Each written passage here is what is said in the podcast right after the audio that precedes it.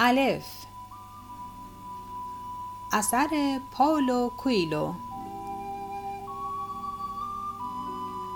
ترجمه آرش حجازی. راوی فرزانه عالمی. اپیزود ششم 9288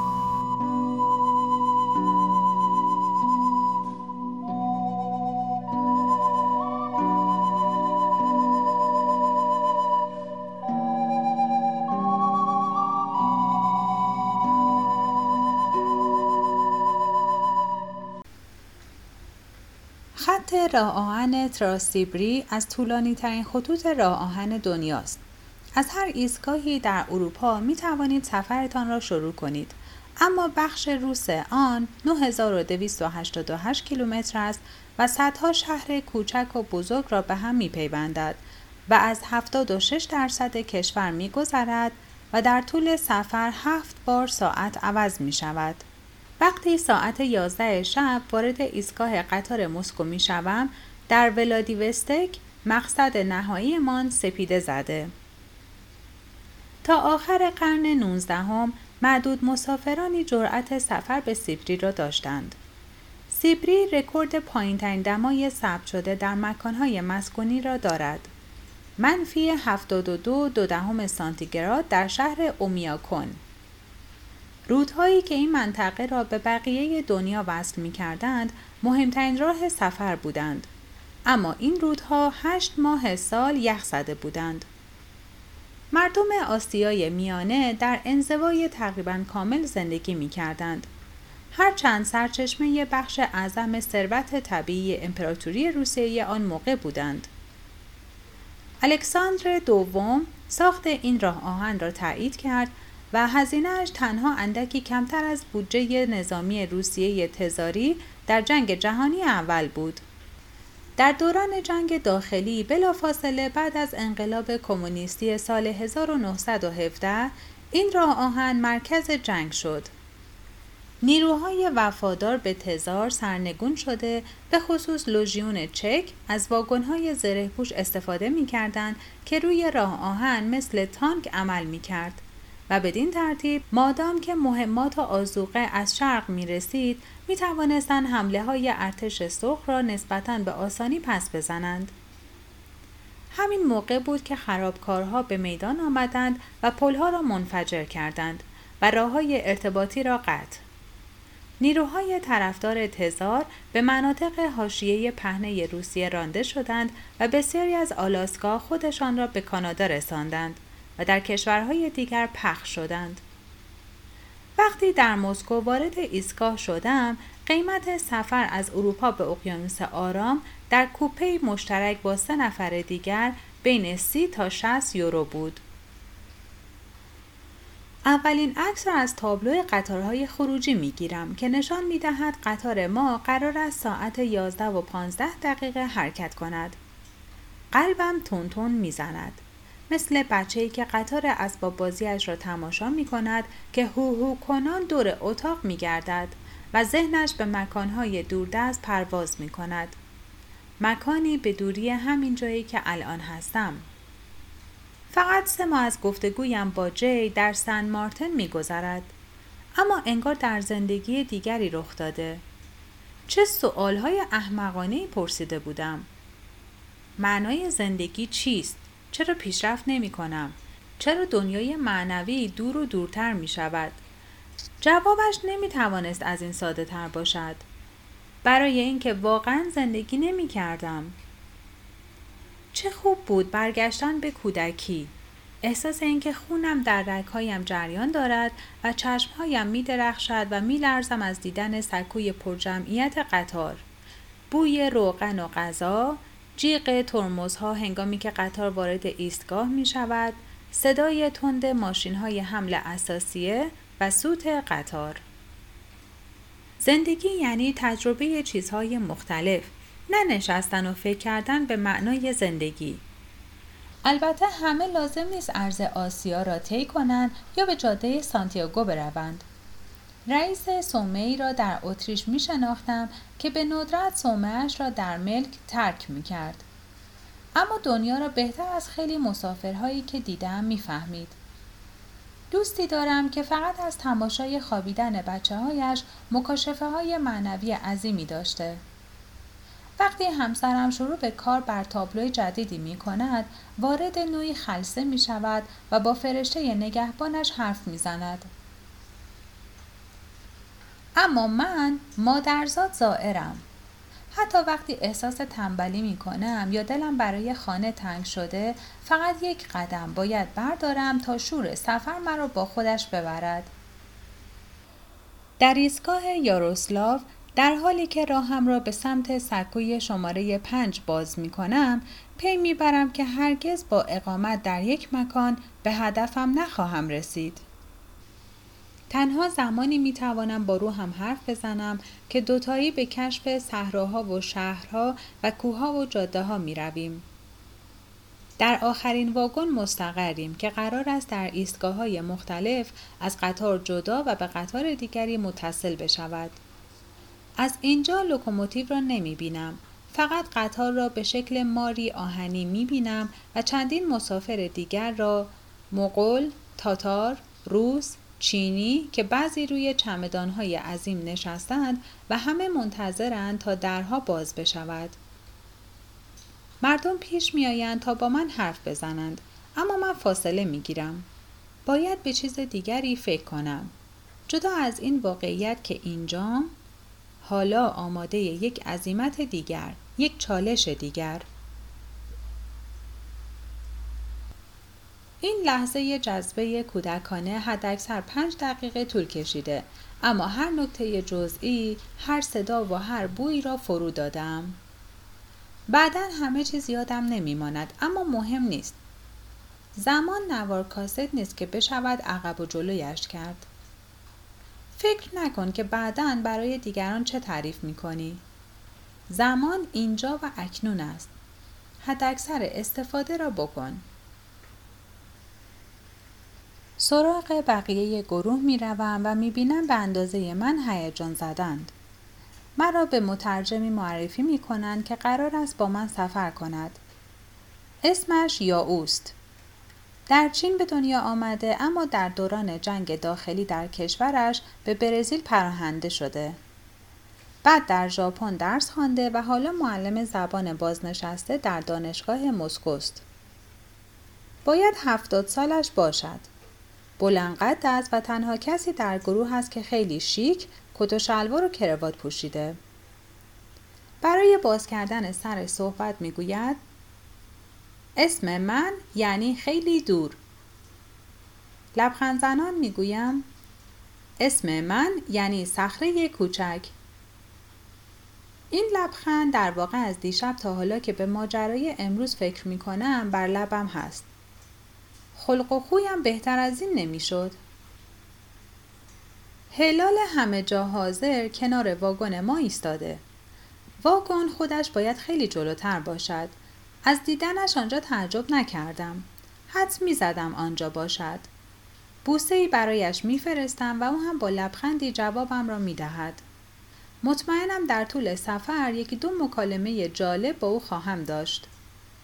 بی حرکت ایستادم و تمام جزئیات اطرافم را جذب می کنم. مثل رهیابی که در راه دریای اسرار بادبان می افرازد. مترجم به سکوتم احترام می گذارد اما متوجه می شوم یک جای کار ایراد دارد چون ناشرم نگران به نظر می رسد. از یاو می پرسم موضوع چیست؟ توضیح می دهد خانمی که نماینده ادبی من در روسیه است هنوز نیامده. به یاد حرفهای دیشب دوستم میافتم.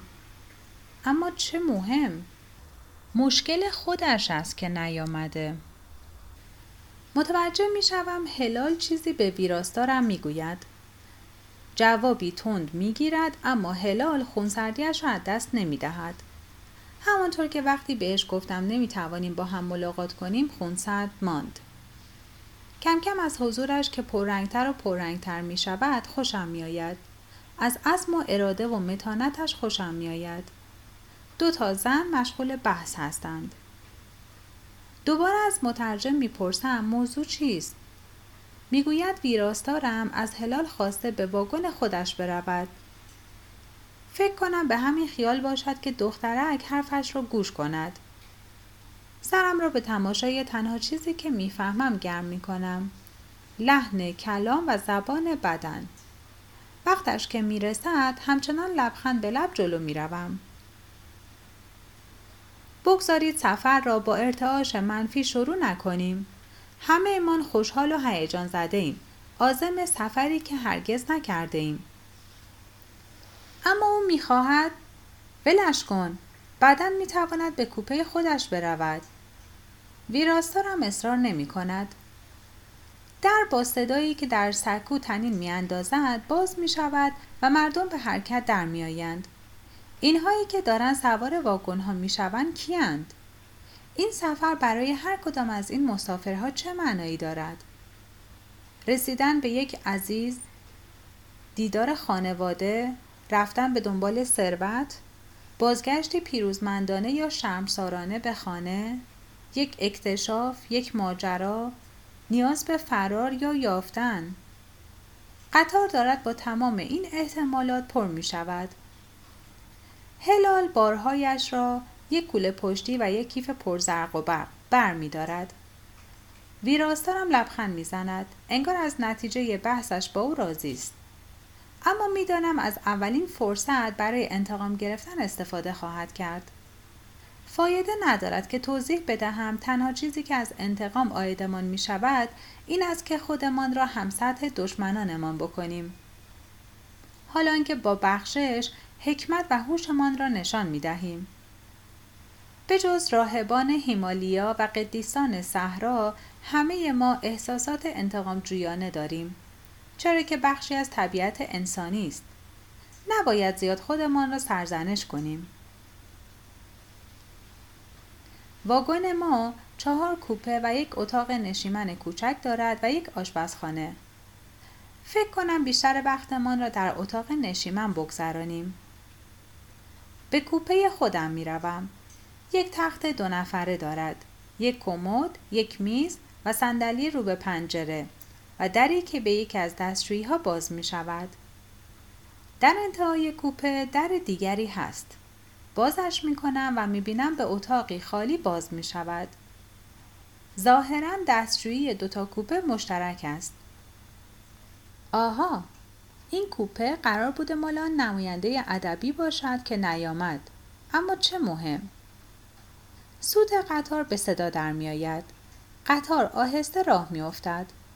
همگی به طرف پنجره اتاق نشیمن می رویم و با مردمی که هرگز ندیده ایم دست تکان می دهیم. نگاه می کنیم که سرکو چه تند پشت سر می ماند. نورها سریعتر و سریعتر می گذرند. راه آهن، کابل های تیره برق. در شگفتم از سکوت همه. هیچ کس میلی به حرف زدن ندارد. همه در حال خیال پروراندنند درباره اینکه قرار است چه اتفاقی بیفتد و همه مطمئنم نه به آنچه پشت سر گذاشتند که به آنچه پیش روست فکر می کنند. را آهن که در تیرگی شب ناپدید می شود دور میز می نشینیم. سبد میوهی روی میز است اما در مسکو شام خورده ایم و تنها چیزی که علاقه همه را جلب می کند تلعلو یک بطری ودکاست که بلافاصله بازش می کنیم. می نوشیم و از همه چیز می گوییم جز خود سفر برای اینکه سفر اکنون ماست نه گذشته امان. باز می نوشیم و کم کم شروع می کنیم به حرف زدن از توقعاتمان از روزهای پیش رو. باز می نوشیم و شادی مصری اتاق را پر می کند. ناگهان انگار عمریز همدیگر را می شناسیم. مترجم از زندگی و علایقش می گوید. ادبیات، سفر و هنرهای رزمی اتفاقا من در جوانی آیکیدو یاد گرفتم و می‌گوید هر وقت حوصله من سر رفت و موضوع صحبتی پیدا نکردیم می توانیم در راهروی کوچک مجاور کوپه ها کمی تمرین کنیم. هلال با ویراستاری حرف می‌زند که نمی‌خواست بگذارد وارد کوپه بشود. می‌دانم هر دو سعی دارند بر آن سوء تفاهم مرهم بگذارند. اما این را هم می‌دانم که فردا روز دیگری است و حبس شدن در چنین جای کوچکی به اختلافات دامن می‌زند و مطمئنا جر و بحث دیگری در راه است. اما امیدوارم به این زودی نباشد. مترجم ظاهرا فکرم را خوانده. برای همه ودکا می ریزد و حالا دارد می گوید آیکیدو چگونه اختلافات را حل می کند. اصلا مبارزه نیست. در واقع قصد آرام کردن روح و برقراری ارتباط با سرچشمه کل است و از بین بردن تمام آثار بدخواهی یا خودخواهی. اگر وقت زیادی را صرف پیدا کردن نکات خوب و بد کس دیگری بکنی روح خودت را از یاد می‌بری و آخرش به خاطر انرژی که در قضاوت درباره دیگران هدر داده ای از پا میافتی و شکست می‌خوری. ظاهرا هیچکس به حرفهای یک مرد هفتاد ساله علاقه ای ندارد. سرخوشی اولیه ناشی از ودکا جای خودش را به فرسایش جمعی می دهد. بلند می شوم تا به دستشویی بروم و وقتی برمیگردم اتاق خالی است و همه رفتند. البته بجز هلال. می‌پرسم بقیه کجا رفتند؟ از سر ادب منتظر شما بودند که بروید تا بتوانند بروند بخوابند. تو هم خوب از همین کار را بکنی. اما اینجا یک کوپه خالی هست. کول پشتی و کیفش را بر می دارم و با ملایمت بازویش را می گیرم و به انتهای کوپه راهنماییش می کنم. دیگر از بختت زیادی توقع نداشته باش. شب بخیر. نگاه هم می کند اما چیزی نمی گوید. تصوری ندارم که کوپهش کجاست. به اتاقم می روم و هیجان جای خودش را به فرسودگی می دهد. کامپیوترم را روی میز می گذارم و شمایل قدیسانم را که همه جا با من هست کنار تختم. بعد به دستشویی می روم تا مسواک بزنم که ظاهرا پیچیده تر از آن است که فکر می کردم. لیوان آب معدنی توی دستم مدام با حرکت قطار تکان می‌خورد. بعد از چندین تلاش به هدفم می‌رسم. تیشرت خوابم رو میپوشم، سیگاری می‌کشم، چراغ را خاموش می‌کنم، چشمهایم را میبندم و خیال می‌کنم این پیچ و تاب همان حس بودن در زهدان مادر را دارد و شبی متبرک به دست فرشتگان در پیش دارم. خیالی عبس